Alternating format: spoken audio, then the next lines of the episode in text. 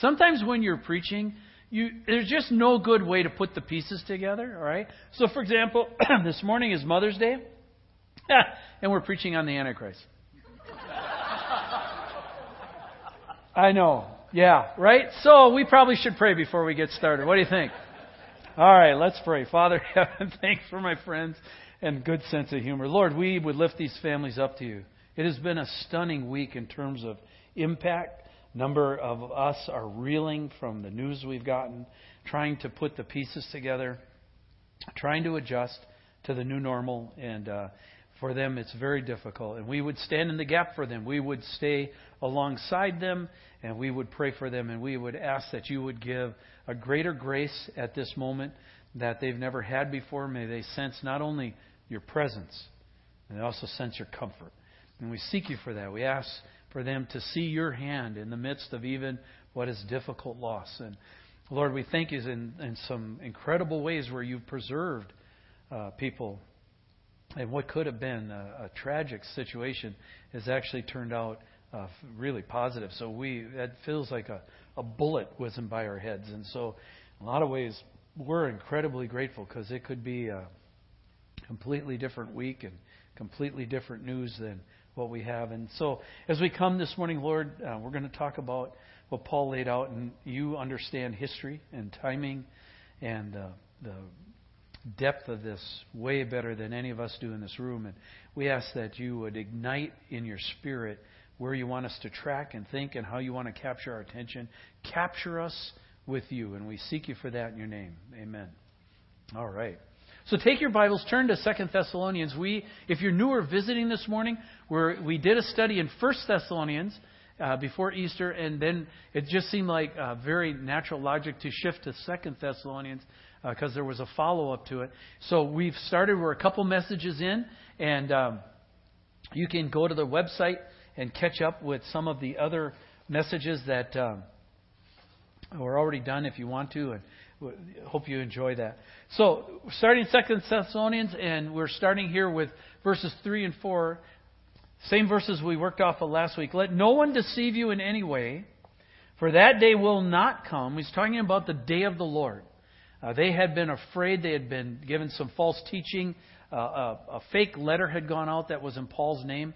And so they were all upset. First, they thought their loved ones who had died would miss the day of the Lord, and then they thought that they would miss the day of the Lord. So they were kind of upside down in that. And Paul's writing to calm them, and he says, For that day will not come unless the rebellion comes first, and the man of lawlessness is revealed, the son of destruction, who opposes and exalts himself against every so called God or object of worship, so that he takes his seat in the temple of God, proclaiming himself to be God.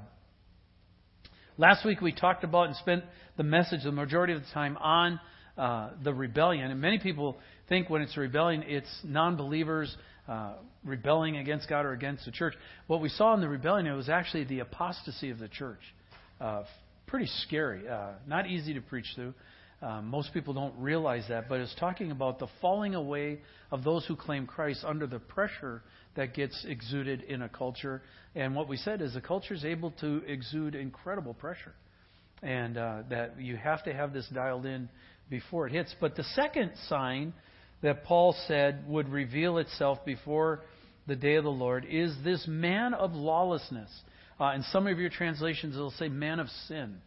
And this person um, has quite a uh, repertoire and reputation within the pages of Scripture. He goes by a lot of names. And what I want to say is when, when Scripture uses names, uh, names in Scripture really matter. They really mean something.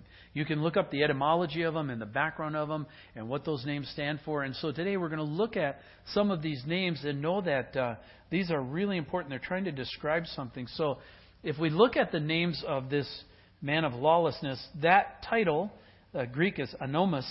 Uh, A is no, and nomos is law. And so what it means is no law.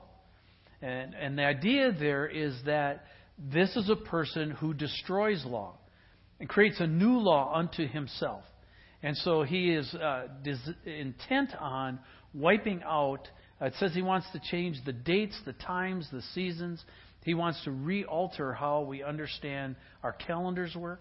He wants to re-alter how we understand history works. He wants to re-alter how we understand law to work. And so he's, a, he's called a man of lawlessness. In other words, his goal is to shred uh, law and how law holds culture and society together. The second name, uh, son of destruction, you might be more familiar with it as son of perdition, right? Uh, there is another son of perdition in Scripture that you'd be familiar with. His name is Judas Iscariot. Said that Judas was a son of perdition. Literally means a son of hell. Right? In other words, uh, we talk about hell. Many people say hell isn't a real place. Scripture thinks it is. And there's a lot of stuff that comes out of hell. And in this case right here, not very good stuff. This person coming out will be the overflowing or the outflowing of what is the heart and soul and spirit of hell. And uh, he will be called in other places the Antichrist. The other thing it says here is that he's a blasphemer. And a blasphemer is simply one, if you want to think of what's blasphemy, it's chucking stuff back in God's face. Does that make sense? You just throw it back at God and rant and rail against God. Uh, the ultimate expression is that he proclaims himself to be God. And so he, he, he, he rants and raves that Jesus isn't the Christ. There never was a God. Um, all these kind of things. Scripture isn't Scripture. He rants and rails against those kind of things because he knows what those uh, stand for and he knows the pressure that they have against him. Now, when Paul's using these names, in other words, we make this list here, and these descriptions, he's not operating out of a vacuum. Okay? Paul, uh, we, we need to remember, Paul was an eminent Jewish scholar who studied under Gamaliel.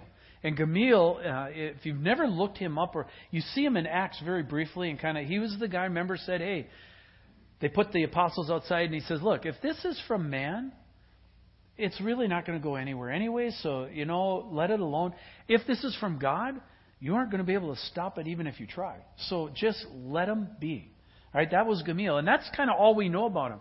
But he is, in uh, Jewish history, he is one of seven great rabbis that were called the teachers of light.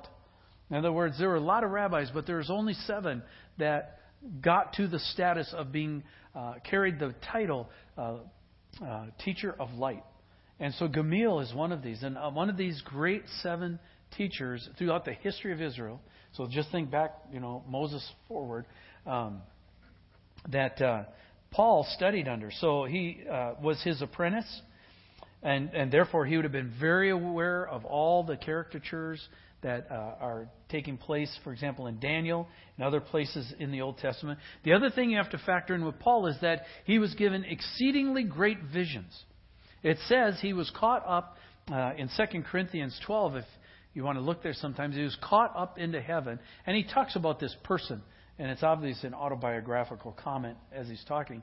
Uh, but he was given visions of which no man is permitted to even talk about. So what he saw, what what took place, uh, we really know. We know that it was so uh, heady that God gave him a thorn in the flesh to keep him humble, so that he wouldn't get arrogant by the very things he had seen. And so Paul not only had a great historical grasp of this man of lawlessness, but he also had um, uh, the uh, vision type thing of meeting the resurrected Christ and Jesus telling him how some of this would play out and how much he'd get to suffer for it. So be careful if you ask for a vision. All right. Let me give you a picture of one of these. One of these, uh, you guys didn't get that, did you? No, it's Mother's Day. Okay, here we go. Um, Isaiah 14 is one of these kind of what they call telescoping passages. It starts out talking about one person and then telescopes uh, to another. These are called the great I will passages. And it's telling it says, How you have fallen from heaven. That part's not on the screen. How you have fallen from heaven, O day star, son of the dawn, or son of the morning. How you are cut down to the ground, you who laid the nations low. In other words, talking about someone here who has devastated the earth. And it says, You said in your heart, and these are called the five great I wills I will ascend to heaven above the stars of God. I will set my throne on high. I will sit on the mount of the assembly of the far reaches of the north. I will ascend above the heights of the clouds. I will make myself like the Most High. In other words, what you're seeing here is a mutiny, a rebellion. I will usurp. I will take over. I will replace the one sitting on the clouds of the high, and I will replace him. That is the spirit of this person. And uh, both Isaiah 14 and Ezekiel 48 is another passage where it starts out talking about these earthly kings, and then you can tell it's talking about someone else. When they're talking about this historical character and then they project to the other person, this passage depicts Satan's original revolt from heaven. In other words, you can see what got him cast out of heaven. The original fall was not Adam and Eve. The original fall, we need to be clear in our thinking on this, was Satan getting cast out of heaven. The second fall happened when Adam and Eve got cast out of the Garden of Eden. So there's two falls, a heavenly one and then an earthly one. And um, what you find is that this was his attitude. And when we come to the end of history, he has not given up on that idea and he comes back on it with a vengeance. You think he'd learn. You think he'd know better, right? But he is full of spite. He is full of malice. Uh, just know Satan does not play fair. He really doesn't care about you. He really doesn't care about your problems. He really doesn't care about your piddly problems. He really uh, despises you. He can't stand you. You tick him off royally because he knows that he can no longer have his spot, that that's been forfeited. What really ticks him off is God's going to give the spot he formerly had to worms like you. And it galls him to death. All right? And so he is filled with animosity and spite. He doesn't care. He doesn't get it. He just doesn't care. Nobody else gets it either. So if you sense spiritual warfare in life trying to knock you sideways, it's real. It comes from a real person. Um, we can see this kind of attitude reflected in some of the other names that are used for him in Scripture. Uh, here's a couple other ones. In Daniel, he's called the little horn. And the little horn means uh, there's a number of powerful kingdoms that are pictured. And then this little kingdom pops up. It seems kind of insignificant, but then this little kingdom starts overthrowing these other kingdoms, and you start to realize that um, it's a, a, force to be reckoned with. And the name we're familiar with, used all the time, is Antichrist. Antichrist is not found in Revelation. Most people think that's where it comes from. It's not. It's found in 1st and 2nd John, the epistles.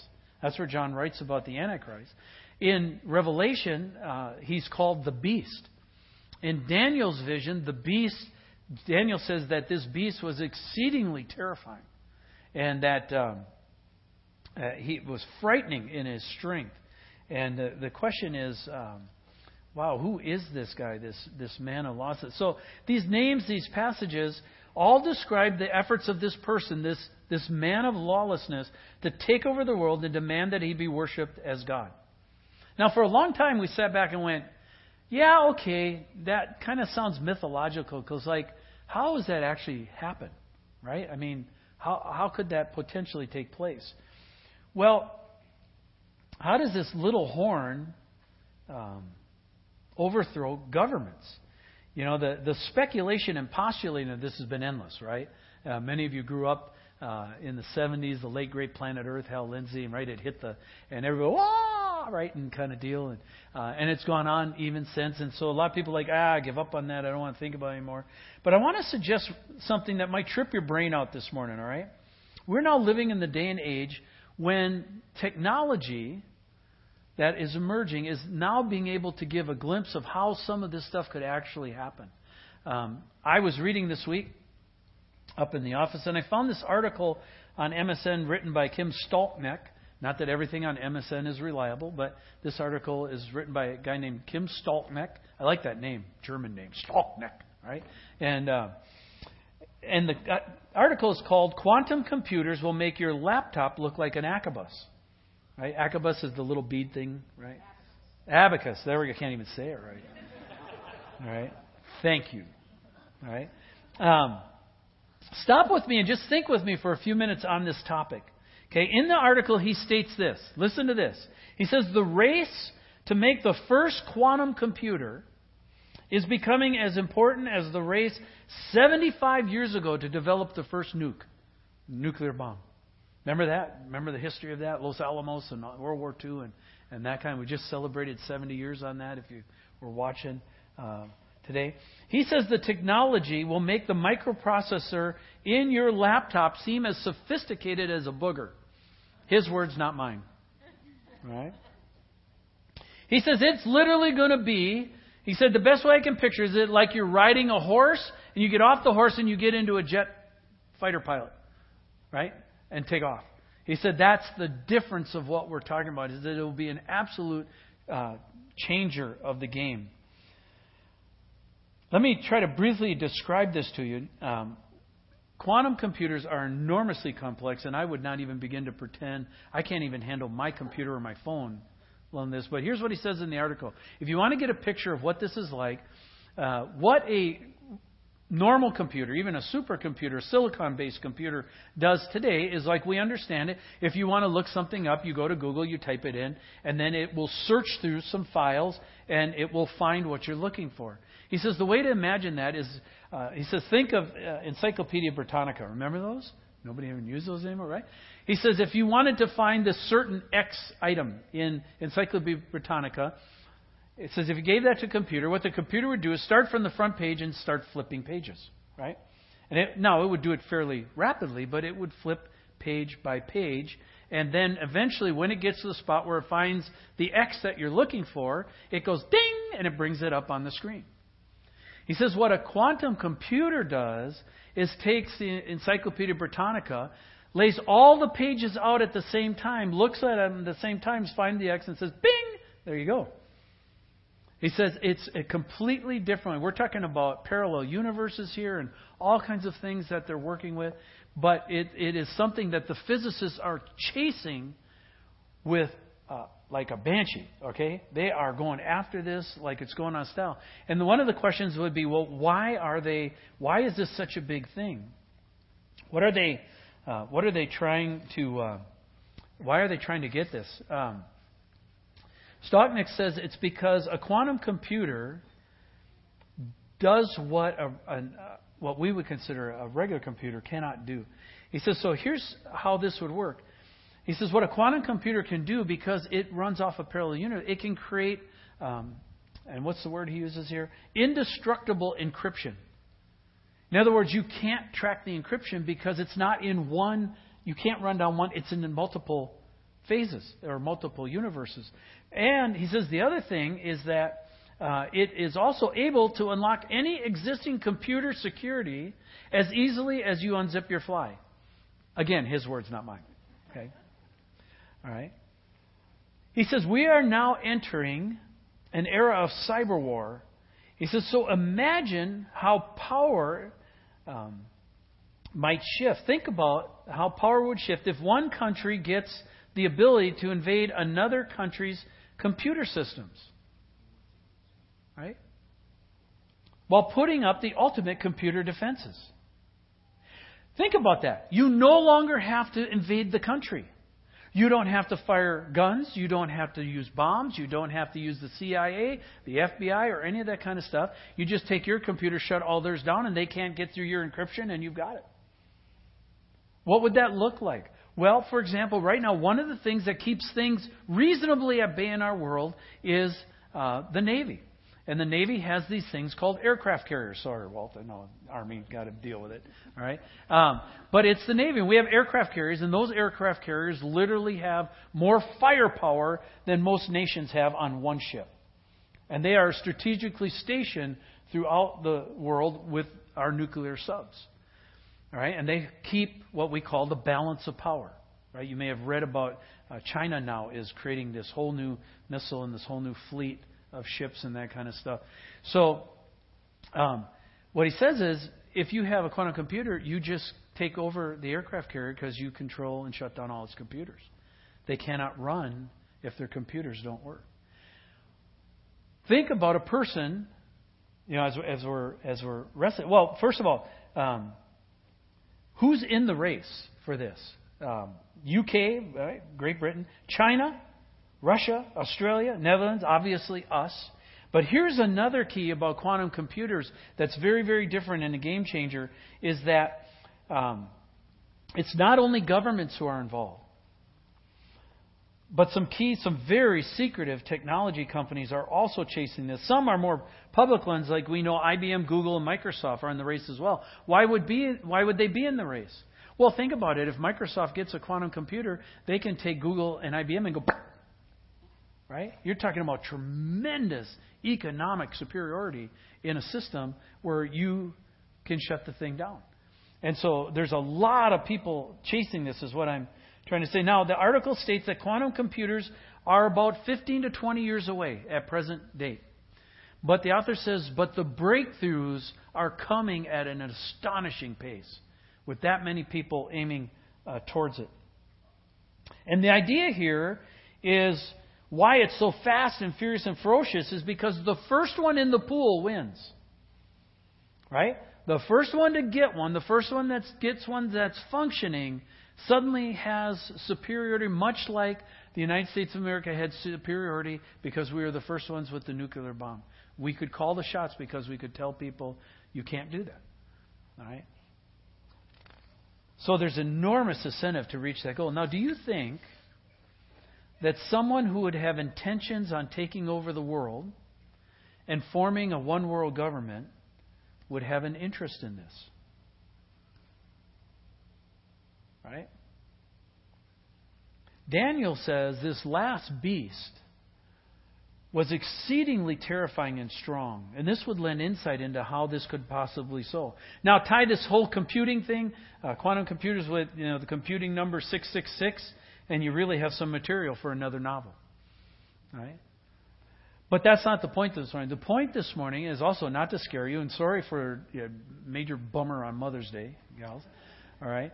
But the point is that th- this is happening right now. Now, there is a positive side to this. You're going, really? What? Let me tell you what the positive side is. This is man stuff. This is what man is creating. And if you know anything about theology and theologians over the years, what they have said consistently is all man is doing is discovering God's footprints. In other words, as we develop new things, as we find new things, we simply are going where God went a long time ago.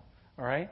And why that's exciting is because a lot of us this morning are going, wow, I don't, you know, it's kind of hard to get a handle on God knows who I am.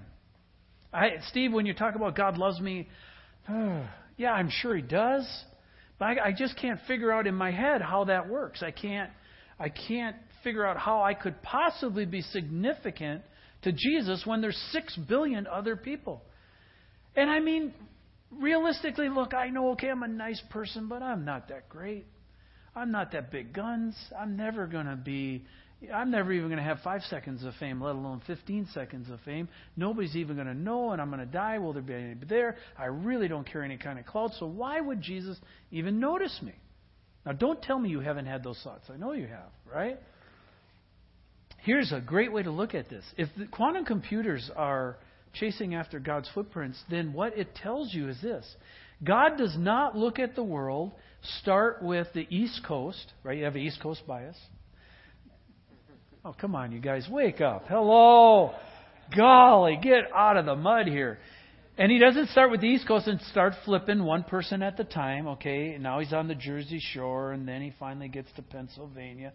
And somewhere later, years later, he'll get to the West Coast, and he might actually get to your neighborhood. But there's a lot of people in your neighborhood, too. So he's still turning pages, and he hasn't got there yet, but just be faithful, and he'll finally get there. That's the picture most of us have. Think in terms of quantum computers. It's all parallel universe. He sees you all at the same time. He doesn't have to flip pages. Right? He is the ultimate quantum computer. He doesn't have wiring. He doesn't need electricity. He doesn't need to have any of that techno gizzo geek stuff that I don't know anything about, right? He can see us all at the same time and check in on all at the same time. Yes, he knows your name. Okay? He knows who you are. He knows where you live. You've been designed to live where you live at a time such as this. Why? because he's way beyond anything of a quantum computer.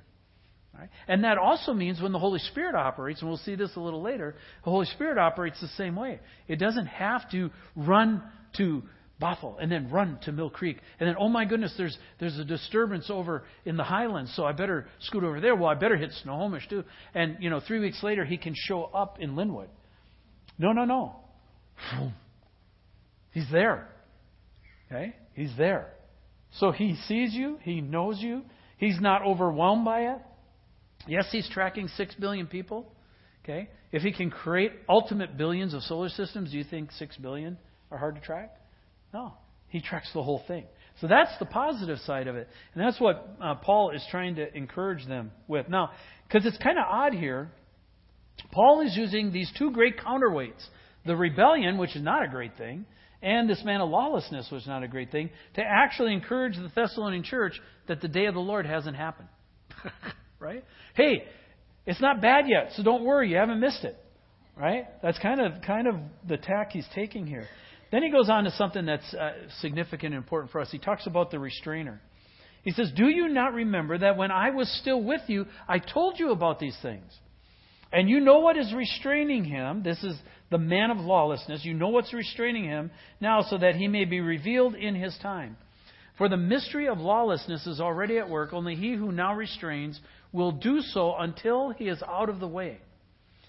Uh, again, now, as I said last week, when he says, Don't you remember what I told you? I'm going, No, I don't remember what you told him. Give me the transcript, right? I don't want cliff notes at this point. It's like, Give me what was it he actually told them? Oh, I would love to be a little mouse sitting there listening to the whole so I could come back and say, Ah, this is what Paul said, and here's what he's remembering, right? So I'm like, ah, wish I had that. Lord wants everyone to know that he's in control of history, and Satan nor his henchmen are not. Right, that's what he's saying here. When he's talking, when Paul's talking about these things, he says, look, it is not about the rebellion, and it is not about the man of sin or the man of lawlessness. It is about the restrainer. And the restrainer is the Holy Spirit. The restrainer is the one who says, not yet. There have been a number of, I believe, through history, uh, what I'd call artificial burps, where Satan has tried to uh, tip the timing in his favor and come at a time when it was advantageous for him and not for God. And God stopped them. Any of you remember back in the 80s when full page ads were taken um, out in the LA Times announcing the coming of the great new leader and Messiah? You remember reading those? No, everybody's too young? Oh, you liars. Okay, here we go. Come on. Right? Remember that? And there was this frantic within the church. Oh my goodness, this is going to happen, right? Um, and it didn't. I mean, poof, nothing. Not a whisper, not. Everyone went, what was that all about? And I believe the Holy Spirit just shut that whole thing down. Said, no, no, no, no, no. You don't run the rules. You don't run the timing. God runs the timing. I run the timing. I'll determine when the right time for you to be revealed is, not you.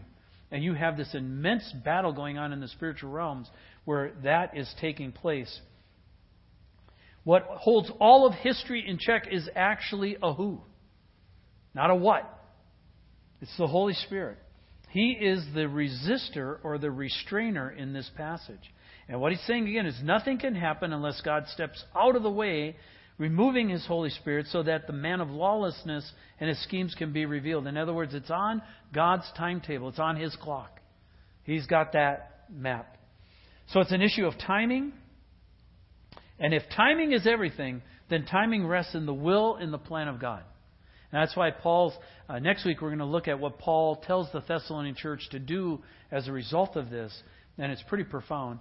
And we'll, we'll look at that. But he's saying totally throw all your eggs into Jesus' basket, not the other way around. The problem is, from our perspective, it doesn't appear that way at all. It looks most of the time like God's doing nothing, and it looks like uh, nothing's happening in the world that's good. And like, w- when's God going to wake up and actually do something? And I have news for you God is not asleep. He is very aware of what's going on. And whether we see it or not really doesn't determine a whole lot.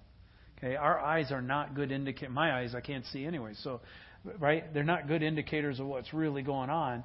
And in this case, that's really true when it comes to spiritual things. But when it does happen, when the Holy Spirit is pulled out of the way, which, if you think things are bad now and you think sin is bad now, when that happens, there's no longer a restrainer on it. Now it can run amok the way it's always wanted to run amok, and the results will be absolutely horrific. It says, when that comes to timing, the whole God will pull the trigger, and then the lawless one will be revealed. And when he's revealed, it says the Lord Jesus will kill with the breath of his mouth and bring to nothing, bring to nothing by the appearance of his coming. This is an absolutely astonishing sentence. It is an amazing deal.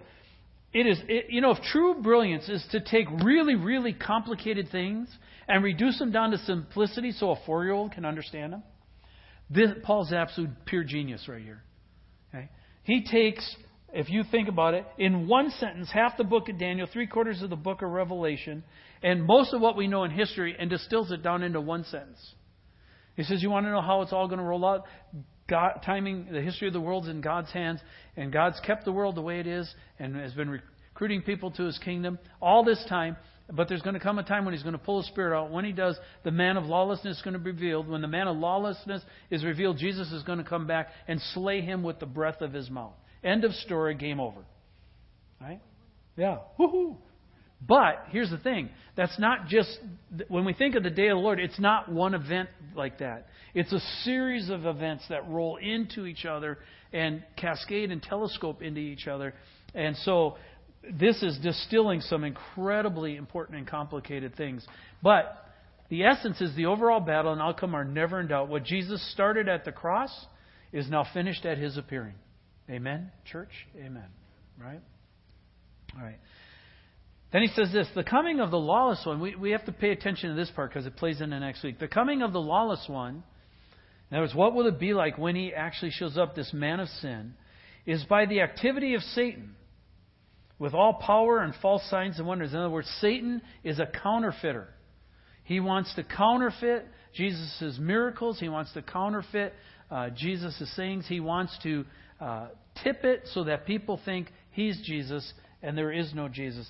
said, and with all wicked deception, right, for those who are perishing because they refuse to love the truth and so be saved. A lot of people say, "See, that's it. That's see, that's exactly what what I don't like about the church. That's exactly what I don't like about the Bible. God's got favorites. He picks some he likes. He doesn't like the other ones. They're just dust. I refuse to worship a God like that. Let's look at that a little bit and look into it. Even though what we said before is true, that it's on God's timetable and God's in control, this verse reveals that Satan is extremely good at deceiving people. You may have noticed that in your life once or twice. He's an incredibly subtle, good liar. He is very good at deception. He is very good at the f- and flipping. Right? In 2 Corinthians 4, Paul informs us that even if our gospel is veiled, it is veiled to those who are perishing. In their case, the God of this world has blinded the minds of unbelievers to keep them from seeing the light of the gospel of the glory of Christ, who is the image of God. See, people say, see, God blinds people. Well, what chance do they have if God blinds them? That's not a just God. God's character is warped and crooked, and because he's warped and crooked, he's disqualified from being judged, he's disqualified from being God, and therefore he has no right to judgment. You ever heard that spin before, that flip? By the way, God's really intimidated by that. Right? Again, we go, it's going after the character of God. He even uses Scripture to flip the picture. We know from John 8 that Satan is a murderer and a liar. And so it should not be surprising that when his lieutenants show up, this man of sin, he would be the same way and operate under the same principle. Daniel says this little horn, or man of lawlessness, will throw truth to the ground. In other words, he will stomp on it. In the vision of the fourth beast, Daniel says it was exceedingly strong and terrifying, and that it trampled truth to the ground, stomped on it with its feet. And uh, he says this little horn uh, would be, uh, this man of lawlessness would be a man of intrigue, of deception, of flattery. Right? One of the ways to deceive you is to flatter you. Right? And extortion. Extortion, I want to talk about that for a second. Daniel 8 uh, 23 and 25 says, When transgressors have reached their limit, and NIV it says, When rebels have become completely wicked. Right? In other words, when the cup of the Gentiles is full, and sin reaches the, the rim, when everything's become que- completely wicked, a king of bold face, uh, ESV says, a king of bold face, one who understands riddles NIV says, a stern faced king, a master of intrigue, shall arise. In other words, we're talking about somebody here who can play chess on multiple levels. All right? And knows how to play the political game. This title, Stern Faced King, might sound familiar to you. Because it goes all the way back to the Assyrians. The Assyrians were known as a stern faced people. If you look at the, uh, the pictures of them, uh, the, they were called the stern faced people. And they were the ones who became masters. They are the ones who invented a lot of the stuff that we understand today um, in terms of torture, in terms of extortion, in terms of terror. If you think of the modern day mafia, they were the starters of that kind of thinking, that way of trapping people into catch 22s that you can leverage them on. And they were known as the stern faced people. Hitler studied the Assyrians to know how to do it. Right? And so we're talking about when this person comes, he will be a stern faced person. And it says, His power shall be great, but not by his own power. And he shall cause fearful destruction, and shall succeed in what he does, and destroy mighty men and the people who are the saints. We will come back to that next week. By his cunning he shall make deceit prosper under his hand. In other words, no longer does truth matter. If you're deceitful, you get rewarded. We kind of we already live in that day, right? All right. Um, in his own mind he shall become great. Without warning he shall destroy many. He shall even rise up against the prince of princes, that's the Lord Jesus, and he shall be broken, but by no human hand. And then in verses 11 and 12, Paul says, Therefore, because of that, God sends them a strong delusion, so that they may believe what is false, in order that all may be condemned who did not believe the truth, but had pleasure in unrighteousness. See, there, go, there God goes again. There he goes. If you don't play his game by his rules, he spanks you. Oh, whoopee. You know, I don't want to play that game. I refuse. I'm out. Again, Satan has painted a wrong picture of God. And this one says, well, you know, he's just going to punish people. I want to suggest something. This follows what Paul expanded on greatly in Romans 1. That if a people or groups of people reject the truth by suppressing it, the idea is you push it behind you. When you go to the doctors, he takes a tongue suppressor and he says, What? Say ah, uh, right? And he suppresses your tongue. In this case, we're not suppressing a tongue, we're suppressing truth. In other words, what we know about God, we deliberately push behind us so that we can do what we want to do. We hide in deceit and get away with what we want to do. That's never happened here. Other churches have had a struggle with that. All right? And we push behind. God says, when you do that, when we do that, then God lets you have what you want. And what Romans 1 says, He lets you have what you want, and what you want destroys you. Okay? So God says when the culture tips and they all chase after everything but Him, and they tell Him, We don't want you, we don't want your rule, we don't want your law, we don't want your Messiah, we don't want your word, we especially don't like want your people. If you got rid of them for us, that would be wonderful. We'd bless you for that. When that happens, God sends them a delusion and lets them have what they want, and then what they want destroys them. All right? That's what Paul's telling the Thessalonian church. We're going to come back next week then and look at what Paul says to the Thessalonians after he's laid this out. So join me in prayer, would you? I'm going to ask uh, Zach to come up. He's got something special for Mother's Day. Let's pray this morning. Lord, thank you for walking through this, and uh, there's some powerful concepts here that uh, tell us there are things at work in our universe and our world that are, are significant that we have to pay attention to and that we really have to pay attention to you. And Lord, we are like everybody else. We look at what's going around us and kind of get caught up in life and sometimes don't pay really good attention. And then suddenly we realize we've been distracted or lied to by our enemy. And uh, Lord, we had other loves besides you. This is a great warning.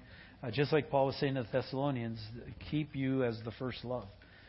And Lord, uh, the idea of uh, we know the day of the Lord, your day, has not happened yet because these signs haven't revealed themselves, but Lord, it certainly feels like it's closer. And I don't know exactly how it'll play out. But we ask that you would help us, that you would grant us a grace appropriate for the day that you've asked us to live in, and a wisdom to negotiate through what life throws our way as believers in this era, in this generation. We seek you for that, Lord. Uh, quantum computers intimidating. The fact that that's merely a shadow of who you are and how you can look at the entire universe, not just the people on this planet, is a great encouragement. You have things well in hand. May we trust that with all our heart. I pray this in your name. Amen.